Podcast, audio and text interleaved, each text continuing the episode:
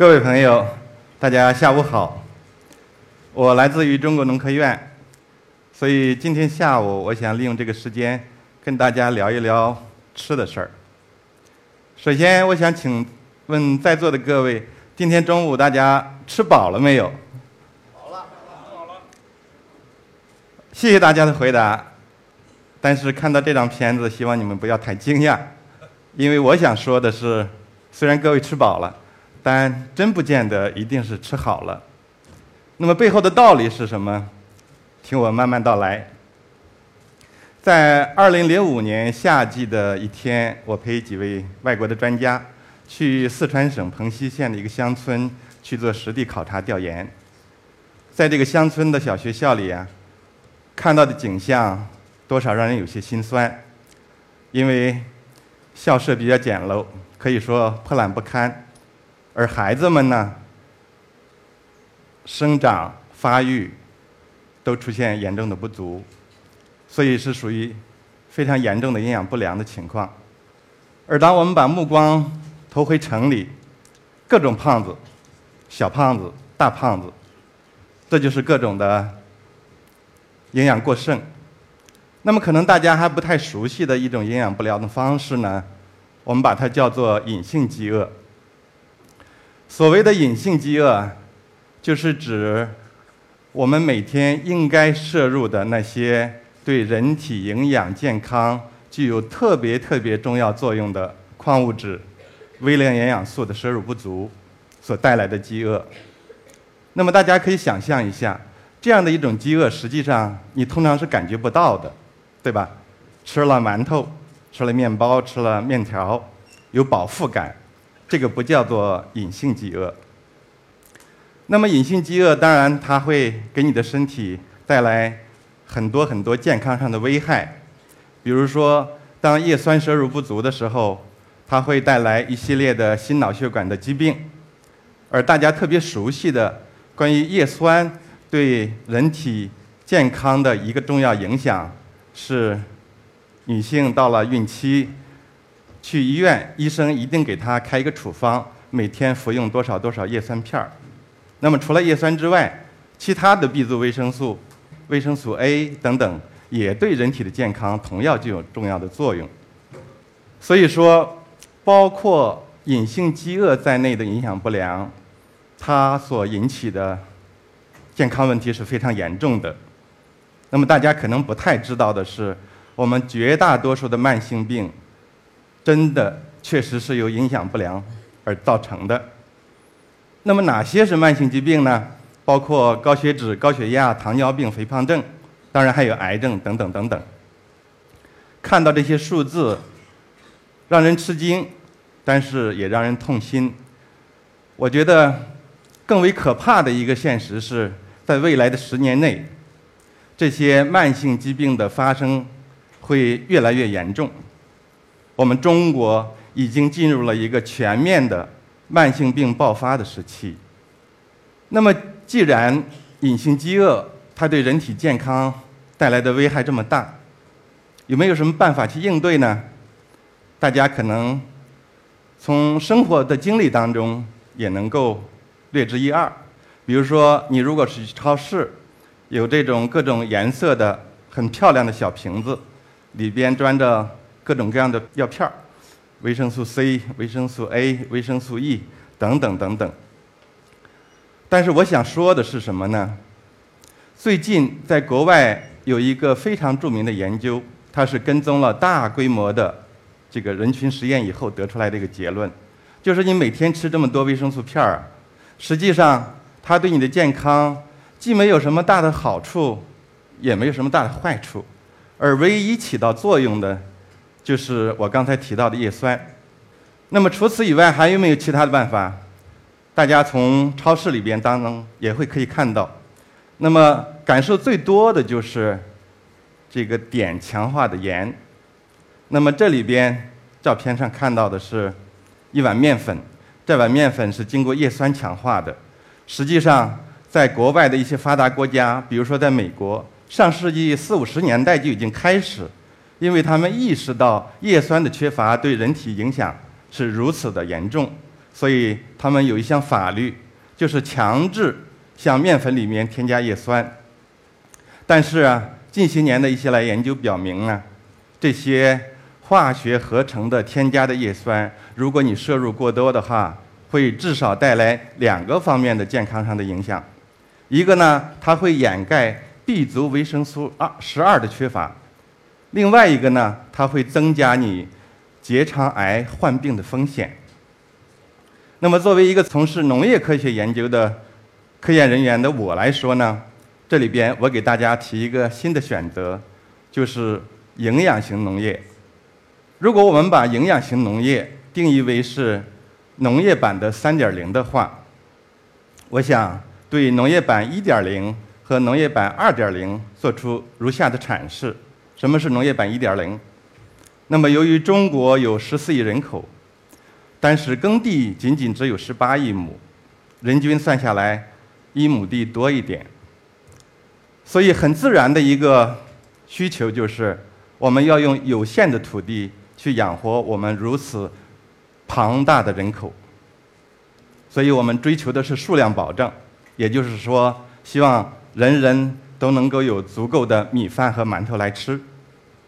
那么，随着技术的发展，随着生活水平的提高，大家在近些年来非常非常开始关注另外一个话题，关于农业的话题，就是我们如何吃的安全。所谓的安全是什么呢？它指的就是我们吃的食品当中有没有农药的残留，有没有重金属的污染。等等等等，我们把它称作农业二点零。所以，我想再次强调一下，我们所追求的农业三点零，追求的目标就是让大家吃的营养，活得健康。所以在二零零四年的时候，我们组织了一个全国范围内有三十多个不同科研院所参加的中国作物营养强化项目。项目成立的初衷。当然是为了通过我们的科技创新，为我们广大的老百姓提供营养丰富的、多种多样的食品的选择。我们经过多年的努力，培育成功了复兴的水稻、富铁的水稻、复兴的玉米等等等等。那么，利用这些初级农产品呢，我们又跟农产品加工技术进行结合。去生产一些老百姓喜闻乐见的一些快消品，像一些玉米汁儿、薯脆、薯糕等等等等。那么这些产品的推出，我们希望未来在座的各位可以享受得到，每天吃一点，对你的身体健康产生很好的影响。那么话题说到这儿，我特别想提醒大家关注这样的一个问题。作为我来讲，作为在座的各位来讲，未来我们到底怎么吃？刚才主持人已经提到，小的时候营养不良，等到生活好了以后变成大胖子，仍然营养不良。所以，为了回答这个问题，作为科学家的我们，首先确立的一个目标就是，我们希望未来做到精准育种。那么，什么是精准育种呢？它是对应于我们的。未来的个性化营养的这样的一个需求，也就是用现代的高大上的各种各样的高新技术，包括基因组学、蛋白质组学等等等等，而且还要与大数据技术相结合，去有目标的、有针对性的为我们的各类人群，包括老人、儿童、妇女、男性等等等等，提供丰富多彩的。有各种微量营养素含量的这样的一些新的食物、新的食品，因为我本人以及我的团队从事叶酸的研究已经十几年了，所以这里边我想用叶酸作为一个例子讲给大家听。我刚才实际上已经谈到怎么补充叶酸呢？大家了解到其中的一个方法就是向食物当中添加化学合成的叶酸。所以从这个图片上。顶端大家可以看到，这些摄入的叶酸，它必须要经过一系列的生物化学反应过程，然后转变成一种叫做无甲基四氢叶酸的形式。而这种所谓的五甲基四氢叶酸，它在人体内是有活性的，能被我们所吸收和利用，从而保障我们能够正常的生长和发育。那么另外一个来源的叶酸途径呢，就是来自于我们的农产品，来自于我们的植物。而最大的不同是在于，这些来自于农产品当中的叶酸。它天然的就含有已经具有了这些活性形式的叶酸，无甲基四氢叶酸，或者是无甲酰四氢叶酸，而这样的叶酸可以被指为我们人体直接所吸收和利用。于是大家自然而然的就可以想象得到，如果我们人体内的一些基因发生了突变，大家注意啊，基因发生了突变，千万不要被这个词儿所吓到，死不了，我们有办法解决它。是吧？如果是跟叶酸代谢相关的基因发生了突变以后，会出现什么样的结果呢？大家可以看到打了对勾的这个，就是你没有发生突变的时候，你摄入的非活性叶酸的形式可以能够为转化为有活性的叶酸形式，而打叉了以后，就表示这个基因突变以后，我们摄入的化学合成的叶酸当然就不能够被被转化成有活性形式的叶酸了。所以讲明白这个道理以后呢？我想大家接下来自然而然的去会问一个问题：你们做农业科学研究的，到底有没有一个什么样的很好的办法，让我们大家吃上这些富含叶酸的农产品呢？还是给大家举一个例子：我们这个科学研究的开始，是首先去在全世界范围内找一找，比如说大家喜欢吃的玉米、糯玉米、甜玉米。在这些自然界当中，有没有叶酸水平很高的这种资源？这里面显示的只是我们其中的一部分结果，已经是五百多个不同的样品了。大家看到最高的和最低的相差了有十几倍之多。那么找到这样的叶酸的新的资源和品种以后，接下来我们要通过遗传学的办法去找到到底植物里面是一个什么样的基因。去能够负责让这个植物里边的叶酸积累的水平很高呢？又过了若干年，八九年以后，我们找到了这个基因，然后又过了两三年，我们还继续做着一件事儿，找到这个基因还不够，我还要找到这个基因里边哪一个位置的碱基，或者是哪一个位置的密码是最最关键的，能够。让玉米里边的叶酸变得丰富起来。我们找到了它，于是我们就把它发展成一种所谓的分子标记。经过跟自然界当中的其他的玉米不断的杂交回交，一代又一代的呈现给大家的就是大屏幕上显示的。我们有味道、口感非常好的甜糯玉米，同时它的叶酸含量又很高。但是这样的产品呢，可不只是仅仅只有孕妇才需要啊！我们每一个人，从儿童到老人，从男性到女性都需要它。所以，我最大的一个梦想就是让未来我们十亿中国人吃上种子里长出来的营养。谢谢大家。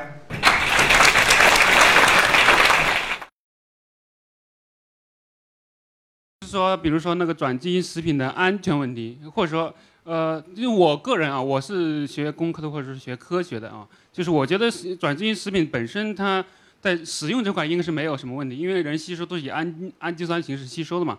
但是它那个转基因的动植物，它会不会有扩散到生物圈的那个风险，或者说会对生物圈那个造成一些影响？就是这块的话，会有什么样一些？